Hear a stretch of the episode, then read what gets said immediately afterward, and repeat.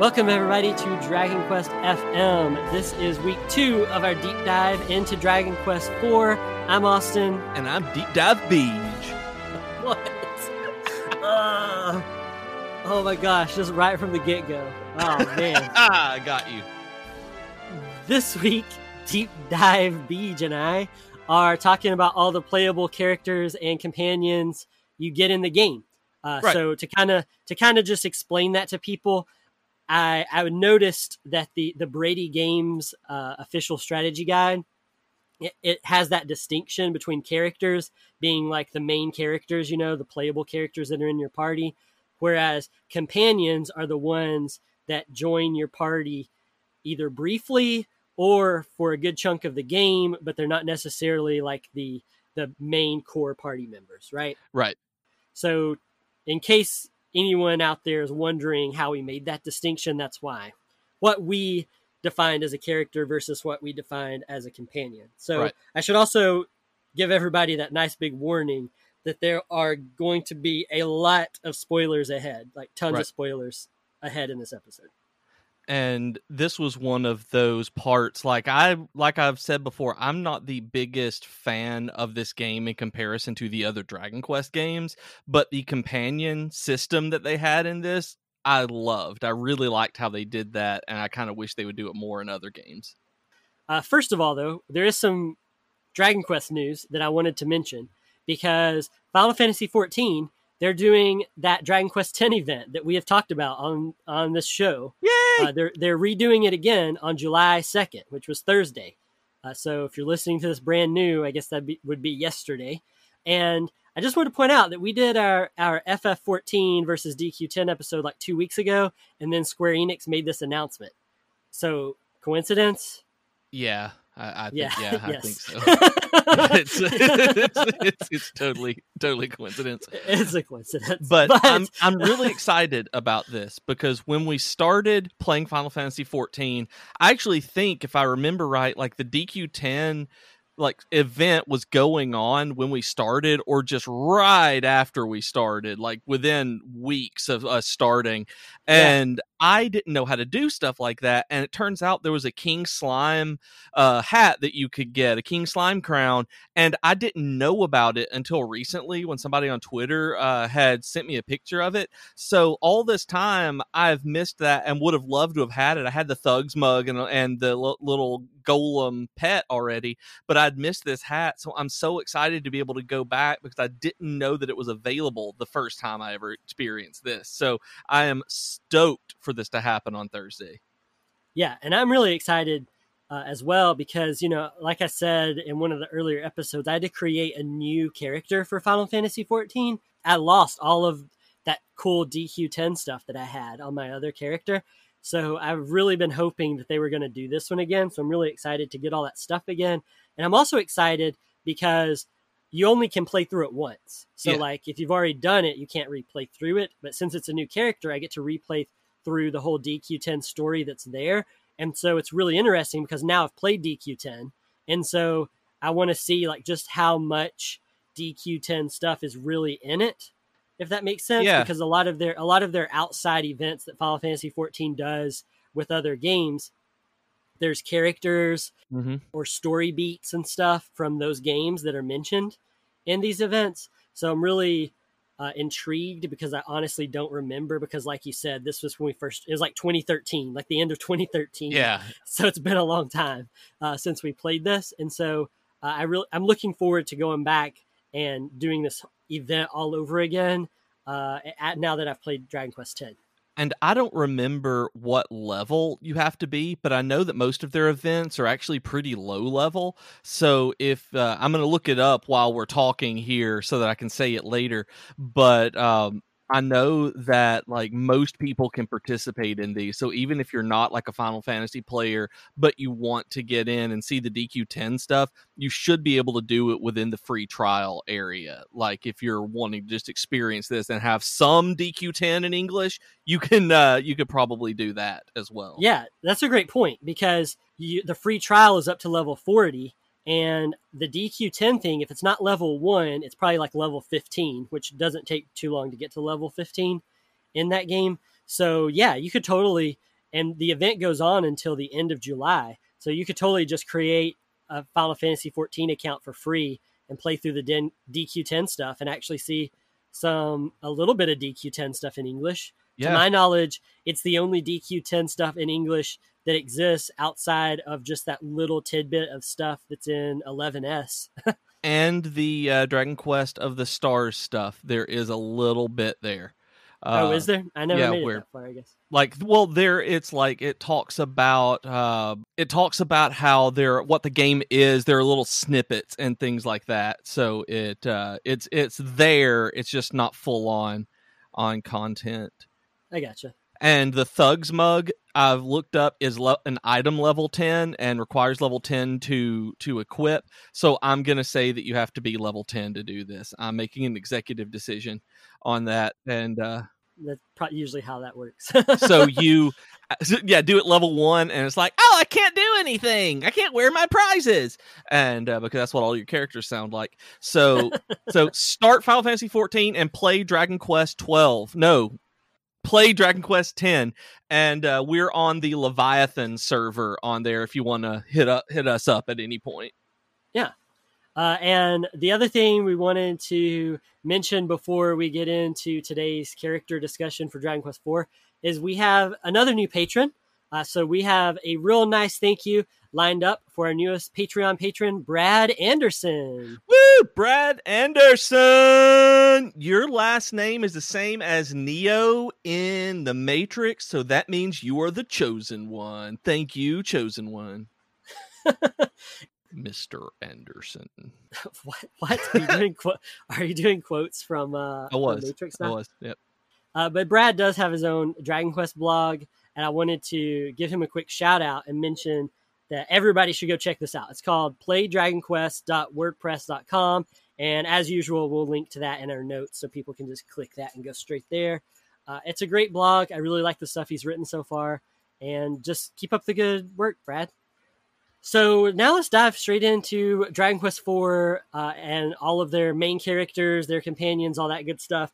We're roughly going in the order that you would meet them in the game. So the game opens up with the prologue where you actually meet the hero, aka the chosen, aka Solo or Sophia, yep. aka whatever else you you decide to name your character. What do you name your characters? Like, do you go with the default names, or do you uh, name them something specific, or that, ch- or does it change every time you play through one? Uh, pretty much every Dragon Quest game I play that you name your character, I have named them uh, whatever the number is. So like eight was oh. eight, nine was nine. Uh, in four, I legitimately cannot remember what I named my character in four. Um, I know, I know in three, um, the character is just named Erd because it won't let you name him Erdrick. um, so when I played three, I just called him Erd um, which was a mistake because I got tired of seeing people call my character Erd. I get that. it's, it's, not. It's not just a fun name, you know. Word of warning: Don't name your characters Erd. Yeah. Uh, so I tend to just name them whatever the number is because I'm unoriginal and I don't like naming characters my own name like I know you do. Yep. I name most of mine Beej. I've noticed from your screenshots yep. stuff that's always Beej. I mean, people are talking to me. It's me doing that. Yeah, I mean it makes sense. I mean I'm not making fun of you for it. I'm just saying like I just yeah, I just I don't know. It's weird to me when I've there's been a few times where I'm like I'll name the character Austin and then they call me Austin, and I'm just like, that's not Austin. I felt that way. I started. I started Link's Awakening this weekend, and for the remake, and I decided I wanted to play it again. But I named him Link this time because I didn't want it to talk to me because I'm like, that's not me, that's Link.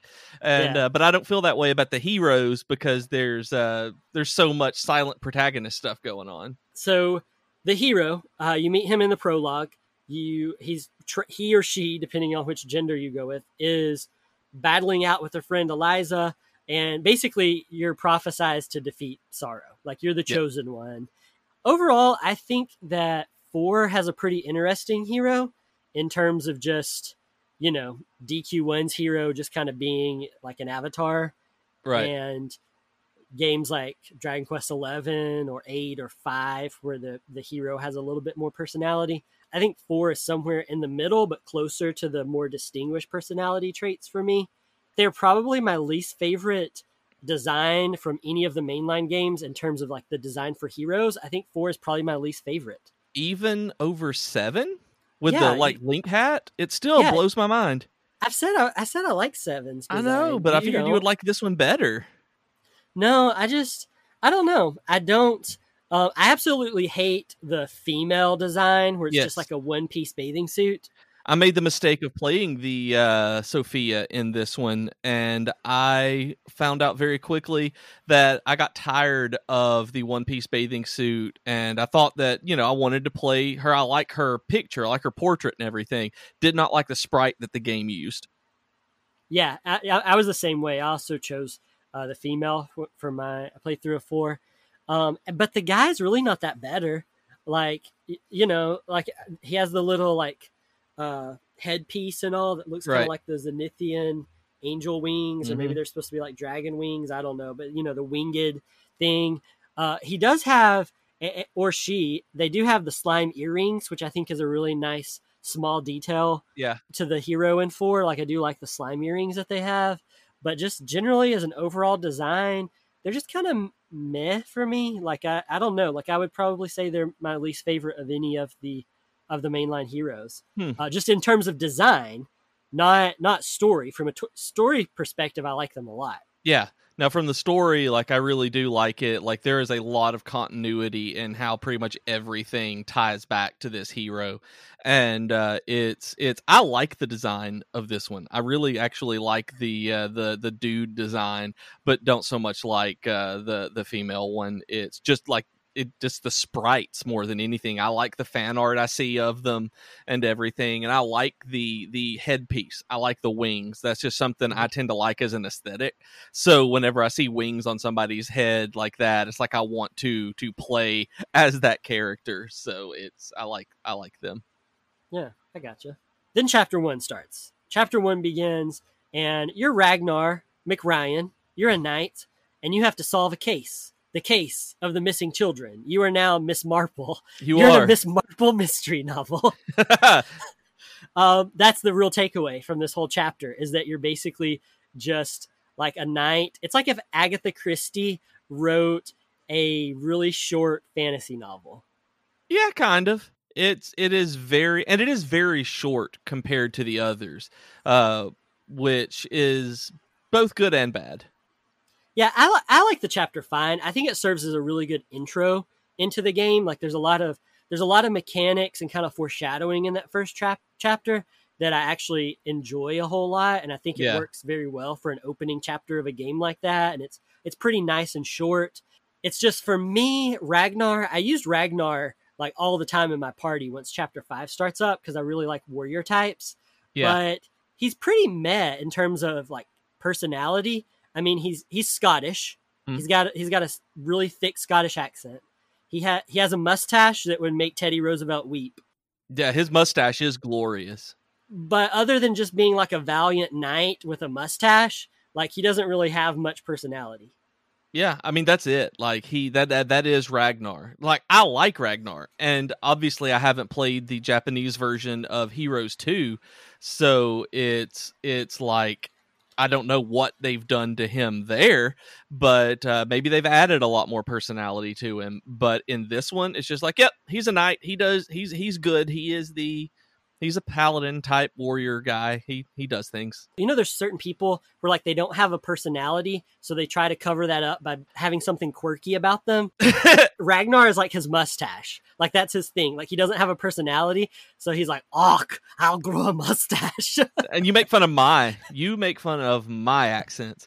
oh Uh, yeah, it's not a good accent. I'm just saying. I think that's Ragnar's whole thing. Like he doesn't want people to know that he's lame, so he grew up this epic mustache, and is like, everyone will think I'm cool now. And that way, when he walks into a room, you know, people are like, he walks into the pub, it's like, ah, Ragnar, look at your stash, and it's like that's that's what they do, and he doesn't actually have to have a conversation about anything interesting. It's just his facial hair. Yeah, thanks for one up in my Scottish accent, bro. Uh, I, I, I also want you to know I was pointing at the Dragon Quest IV case on my on my shelf over there uh, for Ragnar. Like I was actually pointing at Ragnar when I did that. So I'm awesome. Uh, we can debate that later. but in this, in this, first chapter, you also meet the very first of your companions. Right. Uh, it is Healie. He's a heel slime, and we did a poll on Twitter, and Healie won by a pretty big portion in terms of favorite companion from DQ4. Right. And Healie is a very beloved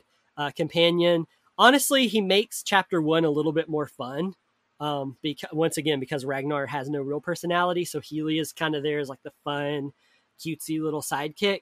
I gotta admit, I'm a little sad. So Healie's big dream, you know, is that he wants to become a human. Right. And I, I get bummed out, even though it's like realizing his dream. Like I get a little bummed out once he turns into a human. Why? And he's not in my party anymore. Yeah. Now that's the that's true. Like I, I did want him to be around. Like I thought that this game, like okay, so I went in initially not knowing how the companion system in this game worked. So I knew that in 5 you got to tame monsters and I know that in 6 that kind of carries over a little bit. And mm-hmm. so I was hoping that this would have like the foundations of that with these companions that you would get to choose from. And so I was hoping that Healie was going to be there through the rest of the game, kind of like, oh, if I need to get a healer in here, you know, Healie will be this NPC healer and then as I go on and that wasn't the case. He turned into a human human and left me. Yeah. And, and I was like, oh, but but I, I wanted my little slime buddy. Yeah, and the thing is, is like when you meet Ragnar and Healie again, Healie's a person. Yep. So he's he's tra- so he's traveling with Ragnar. It's just you that he hates. Yeah, he is. Healie Healie wants nothing to do with you. it's yeah, it's it's just something where it made me so sad because I liked him. I like his puns. I love slime puns. Y'all know this. And so having somebody like that around, like, and he was actually pretty good at healing. Yeah. It was like he was one of those where I didn't actually have to worry about it as Ragnar. I was actually able to go just smash stuff without him having to worry about keeping all sorts of medicinal herbs and stuff. It was great. And then they take that away from me and I lose my friend. So then you head to chapter two. Right. This is where you meet Tsarevna, uh, Alena. You also meet the dedicated thwacker, uh, Kiryl, who's yep. in love with Alena. And then you meet the old tutor man who I dislike, Borya. Uh, you meet all of them in this section. So let's talk about Alena first. Uh, she's honestly probably my favorite character from four. I know we asked people online like who their favorite character was. Yeah. And Torneko, Torneko won, but Alena was an extremely close second. And then everybody else just kind of there was a few people liked, you know, Kiryl or Ragnar, I think, even had a vote. Nobody liked Borya. Nobody said Borya, which kind of, I think, helps prove my point that he sucks. But Alena's probably my favorite character from four. Um, although a lot of the reason I really love Alena, I think, comes from kind of uh, ancillary stuff like the Heroes games and uh, just like various spinoffs, you know, yeah. she kind of, her personality really gets to shine. And so, um, and kind of like we said last week, I think outside of like chapter five and maybe chapter six, the little bonus chapter that's in the DS remake after the credits. Um, outside of maybe five and six, when your whole party's kind of mm-hmm. there, I think chapter two is my favorite as well. And I just I like Alena a lot. Yeah, I like Alena. Like she has one of my favorite models in the game. She hits like a truck. Like it's great. Uh my only real problem with Alena is a problem that I have with the entire game overall in that she is obviously a martial artist. That there are these characters who have, and I know we'll probably talk about this at a later point in uh, one of the deep dives, but that none of them get any of the signature class moves because that isn't really a thing yet. So I keep waiting on getting martial arts moves for her, and basically she just attacks the entire time. The same as Ragnar, not getting warrior moves or anything. And I'm just like, but I want like Hatchet Man, and uh, you know, I want like uh, Roundhouse Kick and things like that, and they never get them. I think yeah. like that's what kept Alena from like being super top tier in terms of like my favorite Dragon Quest characters overall because I liked her. It was just that uh, as a playable character, I think it was just gameplay systems that kept her from elevating to me because I'm so used to people like Jade being able to uh, go out and just, you know, destroy things. Yeah. For me too, it's like Alena's crit was like just so incredible in that game. Yeah. Like I won't say I don't know anybody, but I will say that most people I know who have played four, it seems like Alena is like the one constant that everybody seems to keep in their party. Right. Like I like I, I haven't I mean I'm sure there are people who don't use Alena, but I haven't really seen people who don't use Alena in their parties like at all, at least their first time playing through four. Like, Right. I feel like Alena is a pretty common like constant if you're playing Dragon Quest four. Um, and also, you know, we can't talk about Alena without Kiryl because they're they're kind of a duo, and Kiryl's probably my second favorite character. Like Alena, I guess I would just push just a little bit above him, but really, the one of the reasons I like Alena so much is because of her relationship with Kiryl. I really love those two a lot, and I really, and it's when you know the party chat being taken out of the DS remake and things like that. Um, but I just I love in like the other games especially, and uh, that just kind of like his, he's so he's super in love with Alena, right? Like he Right. would do like anything for Alena, but she's a princess and he's just this priest and he's all like torn up about it and he has this like really like hangdog uh like attitude, you know, Mhm. like the whole time. And yeah, something about between Alena's like tough as nails, like outgoing personality, and then Kiryl's just kind of like hangdog, always being like dragged along for the adventure. Yep. Like it's just it works really well, and it really makes me love those char- two characters a lot. And I really, I really like Kiryl too. Outside of having to keep his tactics on focus on healing instead of fighting wisely, it's like that. Uh, that's just one of those uh, things that you have to deal with. But I like Kiryl. Like I, I like. I also like the the costume and model and everything for the priest. So it just he just works for me. Um, I guess we'll talk about Borya for a minute. He's he's old and he casts spells. I like his sprite. Yeah, he. I mean, he his sprite looks pretty cool. Like the character design for Borya is fine. It's just like I was trying to think before we recorded this episode. I was trying to think up things that I really know about Borya because I feel like I know lots of things about the other main characters in four. And then I was thinking about Borya, and I'm like, yeah, like, he's old. He's he's Alena's tutor. We do know that he he was friends with Alena's mom, and he like works under Alena's dad, who's who's like the king and so he tutors Alena because of he was friends with Alena's mom. But that's like that's like the only thing I can think of that I know about Borya is like that he he's her tutor because he was buddies with Alena's mom. Like I can't really think of anything else about Borya like at all. Like I don't re- I didn't even remember that to be honest it wasn't something that that really stuck out to me it was just that he cares about her and that he wants to protect her and that's really it Yeah. So, so right there we go. Borya. Yeah. I mean, I, I don't know. It's like, and maybe this is from the missing party chat because I see Maybe people so. talk about him being like a, about how he's cranky. He's cranky. I got that he was cranky like I got that he was crotchety but yeah the missing party chat hurt me more than I ever thought that it would once I went to other DQ games after this I didn't realize how much I actually relied on that versus thinking like eh it's not a big thing oh it is like I, I'm glad I didn't play through the mobile version because I don't like the way it controls, but Mhm. I also missed that party chat a whole bunch. I don't know. I don't. I think I just blocked Borya out of my mind when I was playing Maybe this so. game. because I don't remember him being cranky or anything. Like I just don't remember much of his personality at all. We'll go straight from not really much personality to a whole lot of personality.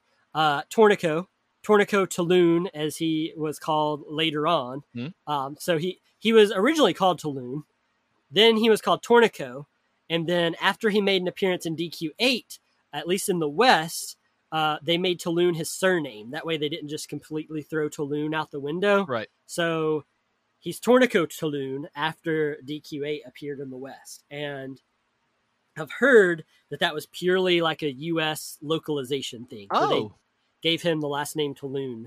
And so I'm not sure uh, how that works in other countries, uh, but I do know it's different from Japan. Apparently, that was a thing the localization team did here in the States was uh, give him Taloon as a last name, just as a callback to his original name being Taloon in the older iterations. So there's a fun fact about Torneko. yeah, I didn't know that. I didn't actually realize his name was Taloon originally, but I uh, I love Torneko. Like I love his Oh chapter. yeah, me too. it may be that uh, I had heard you complain about it initially, and that I may have looked stuff up. Like I really, truly don't remember at this point, but I didn't have any trouble saving up money.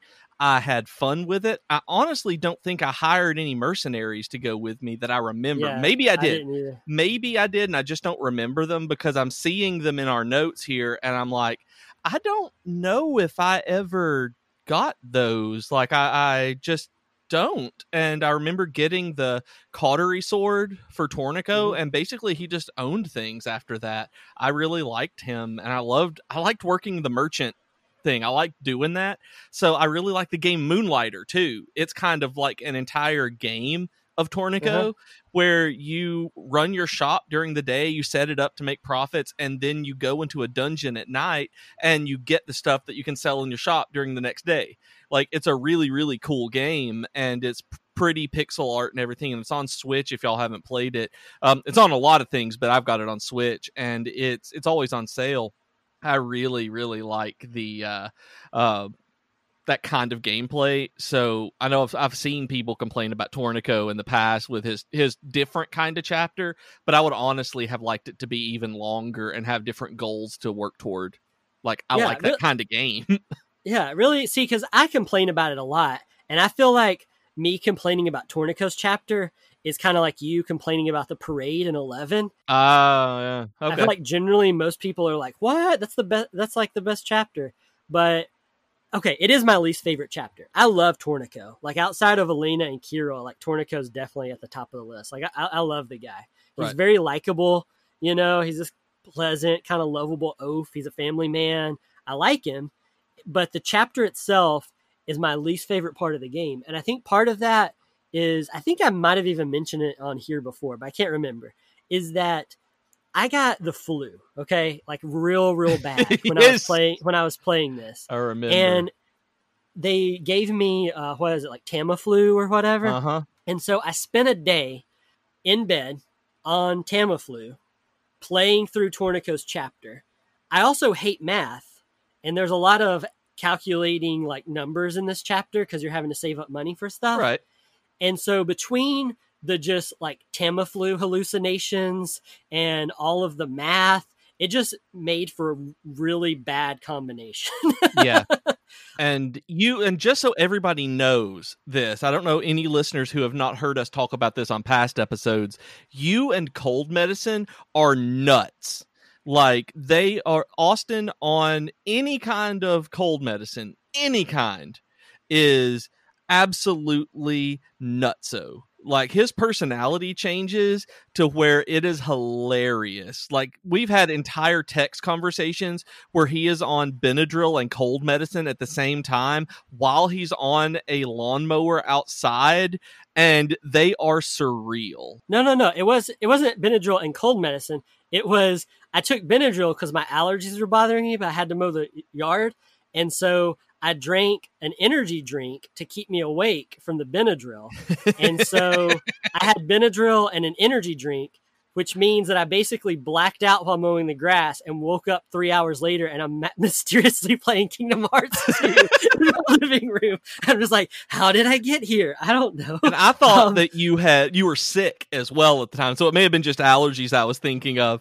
But I actually thought that you were sick at the time too, which is why I thought it was cold medicine. So yeah, it's uh, uh you having Tamiflu and the flu and everything. Yeah, Torneko's chapter would have been a nightmare. Yeah, and also here's the other thing about Torneko's chapter, and part of this could have been the cold medicine as well, was that uh, you know where you you you work in the store, right? And people come in and you buy and sell stuff, and your boss makes you work. I did not know that you could just quit doing that whenever you please, right? Oh yeah. So I sat there. Now, you know, this is Tamiflu. So, you know, sometimes like five minutes seems like three hours when you're on Tamiflu. But I seriously think I sat there for well over half an hour just playing through buying and selling weapons and just thinking to myself, like, oh my God, when is this going to end? That- like, I don't, why am I still selling weapons? I might have discovered that by accident, just like trying to wander around and do everything. Like I just tap buttons. I'm one of those people who it's like when I get into a new game or new area, I press every button to see what they do. And so I was probably just moving around and talking or doing something. It's like, oh, you want to leave? And I'm like, yeah, Yeah, I do. And so it's uh, probably something like that, or else I may have done the same thing. It's been a while since I played the Torneko chapter. Yeah. Laurel and Hardy uh, are two mercenaries that you can hire uh, during. Well, I guess Hardy's technically a mercenary. Laurel is officially a bard, I Mhm. think, but they're basically people you you hire. Uh, Laurel and Hardy, Yep. uh, like the comedic duo. They neither one of these wear bowler hats, and I was a little sad about Which is that. If weird, you're gonna have yeah. characters named Laurel and Hardy. Like, why not put them in bowler hats? You know? I guess because I guess it's just an art asset thing where they're not major characters, and when you're trying to make a, a DS remake, you uh, have to make you have to make choices. They're also probably not called Laurel and Hardy in Japan. Yeah, that's. I mean, maybe, that's, that's but I kind of doubt it. Like that'd be a pretty obscure reference. I feel like for a Japanese game to have a duo called Laurel and Hardy, and it's like, hey, remember that comedic duo in the early 1900s? yeah, that, that may not be culturally appropriate. yeah, like even even I feel like even a good percentage of Americans probably don't get the Laurel and Hardy Yeah, uh, reference, especially like after a certain age. You know? yeah. It's and and we're we're pop culture nerds, so other people who may not have grown up with that kind of thing too probably won't get it. But it's funny. Well, also I love Christmas and Laurel and Hardy, uh, Babes in Toyland. Oh yeah, yeah. yeah, Yeah. that's true. anyway, uh, Laurel Hardy. Laurel's a bard. You can hire him, but he's going to charge you 600 gold. Hardy is a little cheaper, 400 gold. Uh, I, I think it's good for like five days, I believe. Right. Uh, if memory serves, it's five days uh, that you can hire them to do this. Uh, for me, in the Torneko chapter, since it's all about saving up money and stuff, Yeah. I never hired them because I was like, eh, I'll just, I'll just save up the money myself and get finished with this chapter faster Yeah, rather than hiring these guys. And maybe it would have been more beneficial to hire these guys and kill things even faster. I don't could have been. but but I didn't feel like I don't know. I did not hire these guys, so I can't speak n- necessarily to their prowess in battle very much. Like I didn't either, so I honestly can't remember them at all. I do want to mention one thing I do appreciate about Laurel is that he's a terrible bard. Like he's not good. Like he's always trying to rhyme, but then he can't do it like half the time, Yeah, which I thought it was really funny. And it reminds me, you know, John, uh, Jean-Ralphio in Parks and Rec when yes. he's trying to rap Yep. and he and he can never end on the rhyme. And and Tom is like, you got to end on the rhyme, man. and he tries and just can't do it. Like, yeah, Yeah. it- it's true. yeah, that's kind of how that's what Laurel made me think of was Jean-Ralphio on Parks and Rec. Yeah, So we have a few more chapters to get through, some characters, more companions to talk about. Really quickly though, it's that time of the show that we like to call shameless self promotion. shame, shame, shame, shame, shame, shame, shame, shame, shameless. Uh, so we have a Patreon page, and I'll let BJ tell you guys about that this week. So we have a Patreon page at patreon.com slash dragonquestfm. You can go there and grab stickers. You can get multiple Discord roles. You can become the Luminary of Legend if you want. And we have new tiers where you can tell us what we talk about on here, and you can do it multiple times. So go to patreon.com slash dragonquestfm. And since it's shameless self promotion, I also want to mention my Dragon Quest book is out. Yay! It went up for her orders on like Amazon, and that's Amazon like Canada, UK, Japan, all the Amazons on Tuesday, and it should be other places by now because this is Friday. Uh, so be sure to check that out. Yeah. It's a lot of fun to write. It has lots of cool stuff. It has some uh, just like personal essays and reflections from not just me, uh, but people like BJ here Mhm. from Platty, the co-host of Slime Time, uh, Woodus, the founder of Dragon's Den, Jorge from Dragon Quest Spain, uh, has some YouTubers like Sack Chief, Geekdom 101, Ryan Molina, Nawaria, lots of people that we've just talked about uh, on DQFM uh, over the last year or so. That's not even all. I mean, it's got lots of people in it, uh, including uh, people who you know submitted stories to share with me, you know, about Dragon Quest. It's all about just loving the series and loving the fandom, the fans. I mean, it was a lot of fun, and I hope people really enjoy it. So uh, I'm gonna link to that in the notes today too. And if you want to check it out, then please check it out. I think it's good. and it is called the Dragon Quest book, and you can find it on Amazon. There is a brief preview on there so that you can get an idea of what the introduction is. And so you should definitely go check it out. And uh, yeah, it, it the Dragon Quest book by Austin King. Yeah. So uh, ask for it at your local libraries, at your favorite bookstores, just pretty much anywhere you go that there's books, just ask people for it so that Dragon Quest will get in there. yep. Absolutely. So back to Dragon Quest 4. Chapter 4 in Dragon Quest 4, uh, Mina and Maya. Mm. So Mina, I'll talk about her first. She she is a great healer and I used her a lot.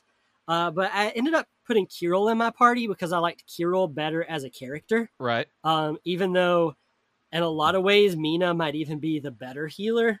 Um, I just it's one of those instances, kind of like you were talking about with Sylvando in our DQ11 episodes, right? That like I liked the character so much that I kept them in my party, even though they may have not been the best option. Yeah, and that's kind of how Kiryl was for me. I liked that character more than Mina. So somewhere in chapter five along the way, I put Kiryl in my party instead of Mina, and just used him the rest of the time. And I used Mina and Maya some. I obviously used them during their chapter, and I used them some because I I don't know if in chapter five that when you are collecting everybody, if there's a particular order you in actually everyone collects them in, or if I mm-hmm. just happened to get Mina and Maya first whenever I was going around as the hero.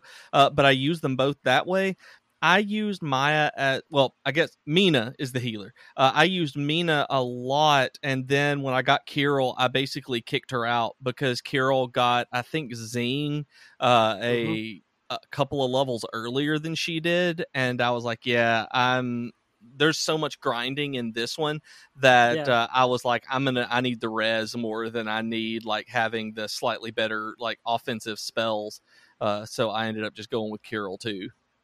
Yeah, and for Maya, I hardly ever use that the mage in Dragon Quest games because they're usually weak. Even if their spells are powerful, they're usually weak. They take a lot of damage. They get hit hard, and I have to worry about MP a lot. And I don't like having to worry about MP on mm. my characters very much. Mm. And so mages in Dragon Quest games hardly ever make the cut um, if they don't also know heals and stuff like a sage. So Maya didn't use very much at all outside of chapter four, and then you know that very early early parts of chapter five. Uh, I never really used Maya much at all. And Maya, I don't remember after that initial part. Yeah, I don't think I ever really put her in. And I know that there were like you could use with one of them, and I don't remember which one. You could use tarot cards as mm-hmm. a weapon and or equip them, and then you would have a tarot option of doing random things in battle. And I never once did it yeah, I, I don't never... even know what it did. I know I read about how sometimes it could be fun and really, really useful, and yeah. I never used them in my party enough to even experiment with it. Yeah, I don't think I did either. I, that doesn't sound like something I did. yeah, and I mean, you get silver tarot cards very early on with them, and yeah. I didn't know what to do with them at that point. And then by the time I was reading the was it Brady Games Guide or Prima Guide at that point, uh, Brady Games did the DS guide. Okay, yeah. So I was reading that one, and when it said something about the tarot cards and them, I was just like, eh, I'm not. I don't care enough, and just didn't didn't do it. Yeah. Huh. I I gotcha. I don't think I even knew that. yeah. Uh, Maya, though, I did want to mention Yuji Horii has said in interviews that Maya is his favorite character. Hmm. In all of them, or just four? From four. Okay. Sorry from four at least, Maya is his favorite character. Uh, which brings me to a good to the, the next point I have to make here is are Mina and Maya twins? Okay.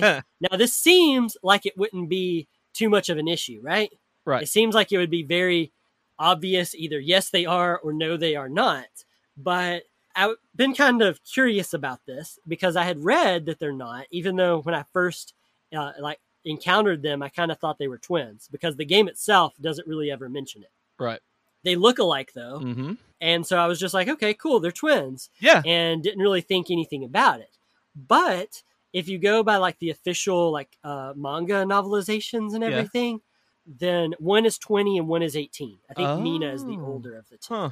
So because of that, there's things like the Japanese wiki, uh, which, you know, the Japanese wiki is huge for Dragon Quest, Right. Because it's Dragon Quest and it's Japan. But according to that, it has you know that the sisters are not twins, uh, and the English wikis are the same, say the same thing because I think a lot of the English wikis they do a lot of translating from the Japanese wikis Right. and bring it over into English, uh, say they aren't. So if you're going purely by like the manga and the wikis, they aren't. But but I did want to mention when Yuji Horii said that Maya was his favorite character, and I'm going to link to this. This was in an interview with uh, RPG Gamer. Right. On this, he calls them twins. He Oh. says they're twins. Uh, the direct quote, uh, he's talking about Maya being his favorite character, and he says, While the idea of twins, when serious and when bad, might be a little cliche, I think we handled it pretty well in the game. Mm. So maybe that's a translation error, maybe not. But, and it's also like, where do you draw the line between like creator and canon? You know what I'm saying? Mm-hmm. Like, I know that's a big contention among fandoms, like Star Wars fandom, for instance Yeah. like do you take george lucas yuji horii at their word here or do you base it off of like the canon that you have right so there's that to consider but i also noticed in the brady games guide that you were talking about earlier Yeah. that mina and maya are referred to as twins like a bajillion times so the strategy guide in Mhm. english for dragon quest IV refers to them as twins Yep. so i got to think so i got to thinking because i'm a dork Yeah. Of course. I was like, I was like, I wonder where does this end? Right. where does it begin and where does it end? So I checked out my DSL, my DS manual right. for the game, and it just calls them sisters. The Okay. English DS version, it calls them sisters. It doesn't say anything about twins. It also doesn't say anything about one being older and younger. It just calls them sisters, flat out.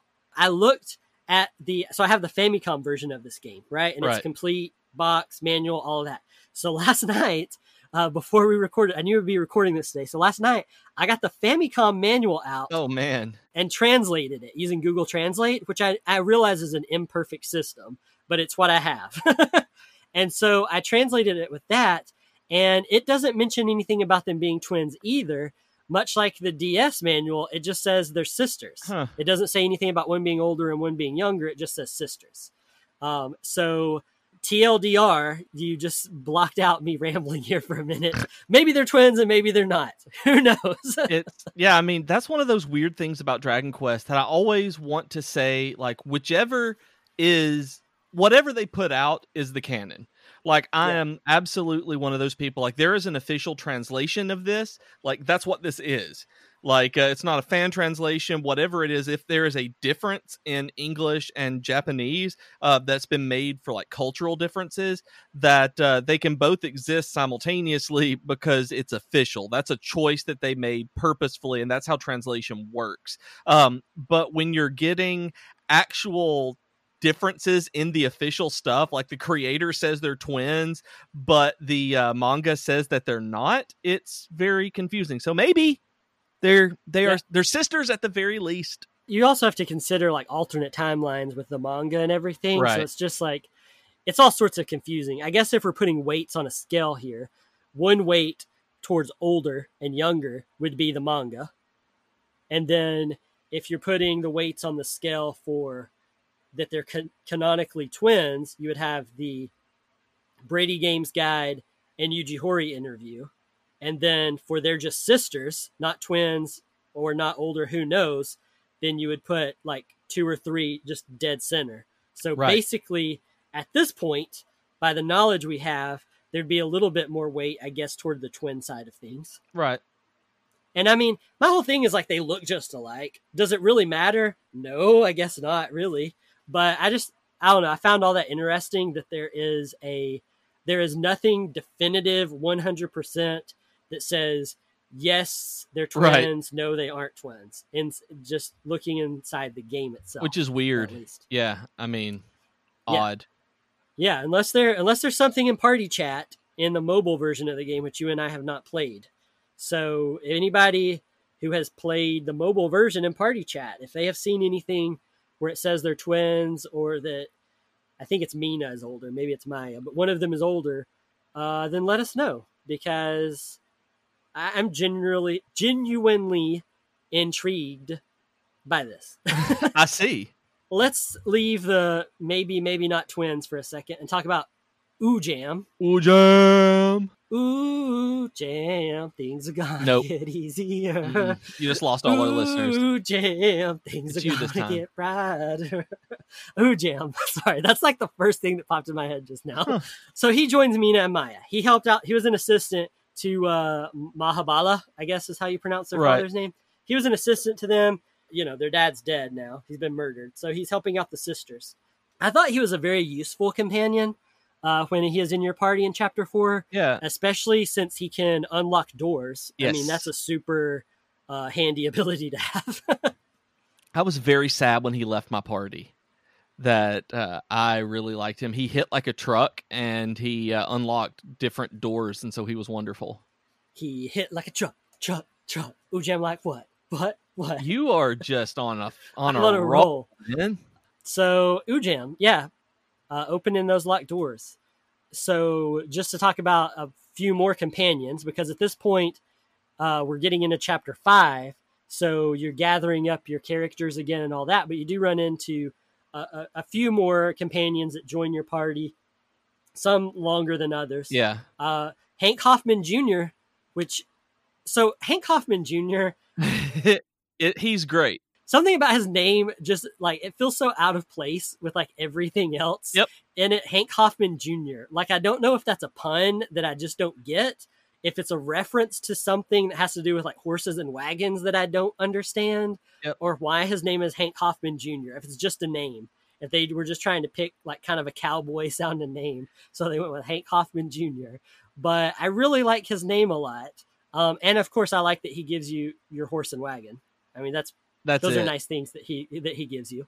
Yeah, I mean, I I loved his name. I have no idea if it's a reference to anything, and I'm so glad that the wagon is a part of this game that I didn't know that going in. So when I got it, it made me really happy. I don't know why I really love just wandering around the world with the wagon and the people around it instead of just a normal line.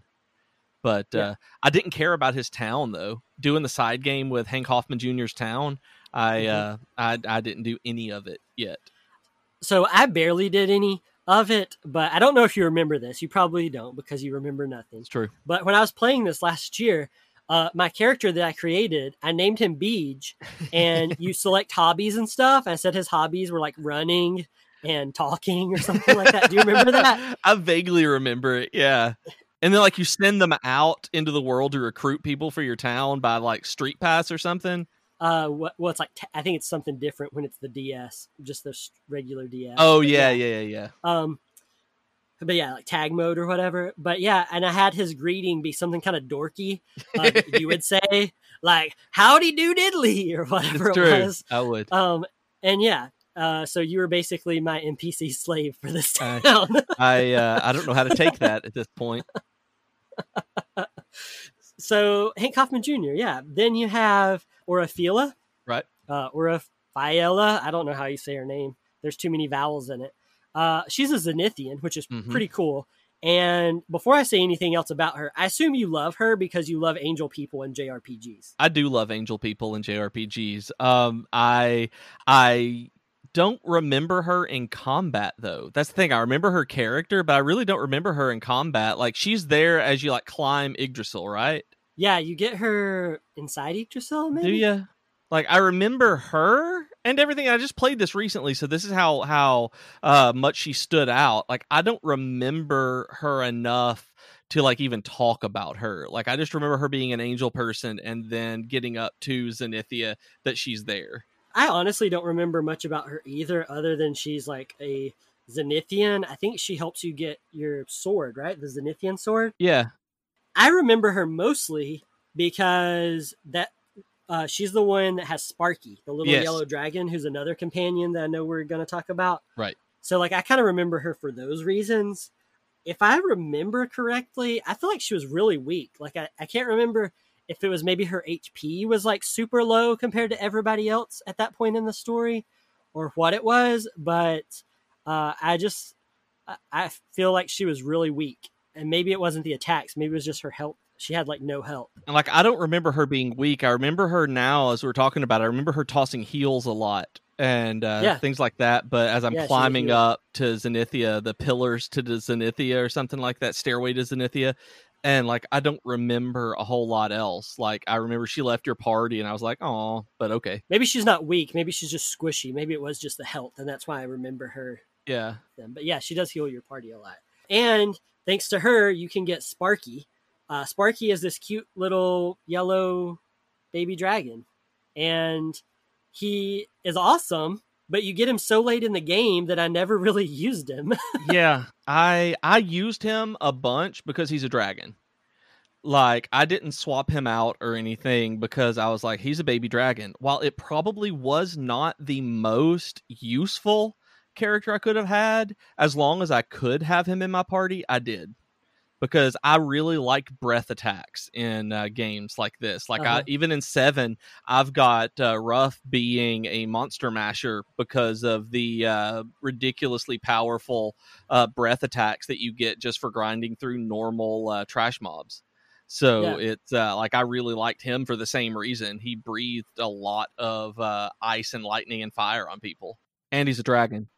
And Sparky, yeah, I mean, it was just it was so late in the game, and I already had such a good like I was used to my party at that point. Right. I was used to using, you know, the main four characters that I was using, uh, which were the hero, Ragnar, Kiryl, and Alena. I was used to using them all the time, and I wasn't having trouble with the game. Like I was, I was getting through the bosses and the enemies and everything at that point. So it's kind of just like if it ain't broke, don't fix it kind of thing. Right. So I was like, I'm not going to put Sparky in here. Like, this is cool, but it, it happens so late. And then he does leave your party uh, in chapter six. So if you beat the Womp womp. game, if you beat the game and you don't go past the credits, then he's just always in your party, I guess. Yep. Uh, but in chapter six, uh, once you revive Rose and do all that stuff, he goes back home uh, to uh, Oraphilia or Oraphila, however you say her name. He, she, he goes back to her. and I and I understand. I mean, he's a dragon who lives in basically heaven with uh, the Zenith dragon, who is basically the dragon god. So I'm like, I'd leave us too. Yeah, and and it all goes back to uh, you know he leaves and all that because you're going to get Psaro in your party Mhm. uh, as a playable character but we're we're saving Psaro like we fully understand that he's a playable character in the remake and we're going to be talking about him a lot but next week we're doing villains and monsters so we're talking all about Psaro next week Yep. uh, the the one companion we haven't really mentioned at all yet is tomfoolery I love his name. which is more of a traditional Dragon Quest name, Right. right? I mean, m- most of the time with Dragon Quest, it's either like a high fantasy name or like a pun name. Uh huh. Uh, so tomfoolery, you meet him. It's in the Mina Maya chapter, right? When you're in Mhm. like uh, I believe so. laissez-faire and everything. Yeah. and he's like a stand-up comedian. He does join you in chapter five for like two, all of two seconds. Yeah, it is He's- so he's short. party, very briefly, but he's kind of that like wise fool archetype. Yep. Uh, you know, like kind of like Sylvando is in Eleven, where he looks like this, uh, like kind of Joker Uh huh. uh, character, but he's actually wise and insightful. Insightful, I guess. and I I had to look up where I needed to go at this point because I'd forgotten about him. Like I had even talked to him like during this most recent like chunk of finishing the game and he was so just he was a stand-up comedian in laissez-faire and it's like okay as just an npc named tom foolery he never even crossed my mind when they said that i needed to get somebody to make people laugh or who was good at making people laugh or whatever i was like what Uh-huh. in the world are they talking about and i had to look it up in the strategy guide to uh, Mhm. to see which i actually really like like this is one strategy guide that i, I legit used because it was Mm-hmm. easy to follow and i liked it better than using the online walkthroughs whenever i was stuck So I did not use the Brady game strategy guide that we've talked about a lot. Uh, I did not have it when I played this game. I bought it afterwards because I like to collect the strategy guides Yeah. for games I love. Um, so I, I bought it after the fact. I know I had to look stuff up some of the time for playing these games because I mean, you know, a lot of older games you always have to. Yeah. I know I had to look up some stuff, but I don't remember that in particular or anything. And maybe I did, but I need to actually look through the guide because I mean, I have it and it's one of those things that like with a lot of strategy guides where I flip through and look at like pretty pictures and then I put it on the shelf. I need to look at it and Yeah, because it's you, you pretty. really built it up. like it's really useful. Like I really did Yeah. get a lot out of it. Like I uh, I just kept it right beside me whenever I was playing. Just had it on the ottoman where I sit and generally play uh, the DS. And uh, whenever I ran into some issue, it just it was there, and I didn't have to bother searching on my phone and scrolling through different walkthroughs or like we've talked about uh, with video Mhm. walkthroughs of having to find exactly where it is in the path. It was just like yeah, you do this, you do this, you do this, and there are pictures right there. And so, like, cool, thanks, thanks, guy. yeah. And uh, I, I zoomed back to laissez faire, got him, and immediately lost him. It was like, okay, hey, Well, yeah, there you go. so that about does it for our episode on characters and companions for this week. Remember, if you want to talk to us on Twitter, you can at Dragon Quest FM. You can find us on Facebook at facebook.com slash Dragon Quest FM. You can find us on Patreon at patreon.com slash Dragon Quest FM. If you want to talk to me individually on Twitter, you can. I am at Dragon Quaston, and you can keep up to date with other cool Dragon Quest stuff uh, that I'm doing or talking about by checking out my Dragon Quest blog at dragonquestaustin.com. and don't forget to buy Austin's Dragon Quest book called The Dragon Quest Book if you want even Woohoo. more Dragon Quest content from Austin. You can find me on Twitter as at Professor Beej. Uh, you can listen to my other podcast, uh, the Geek to Geek podcast on Spotify, or find it at geektogeekcast.com. Uh, and you can also check out all of the other content on our network with video game reviews, streams, blogs, and all other kinds of cool stuff, uh, as well as our Discord and Slack invites at geektogeekmedia.com. Thanks, everybody. We'll see you next week. Bye, y'all.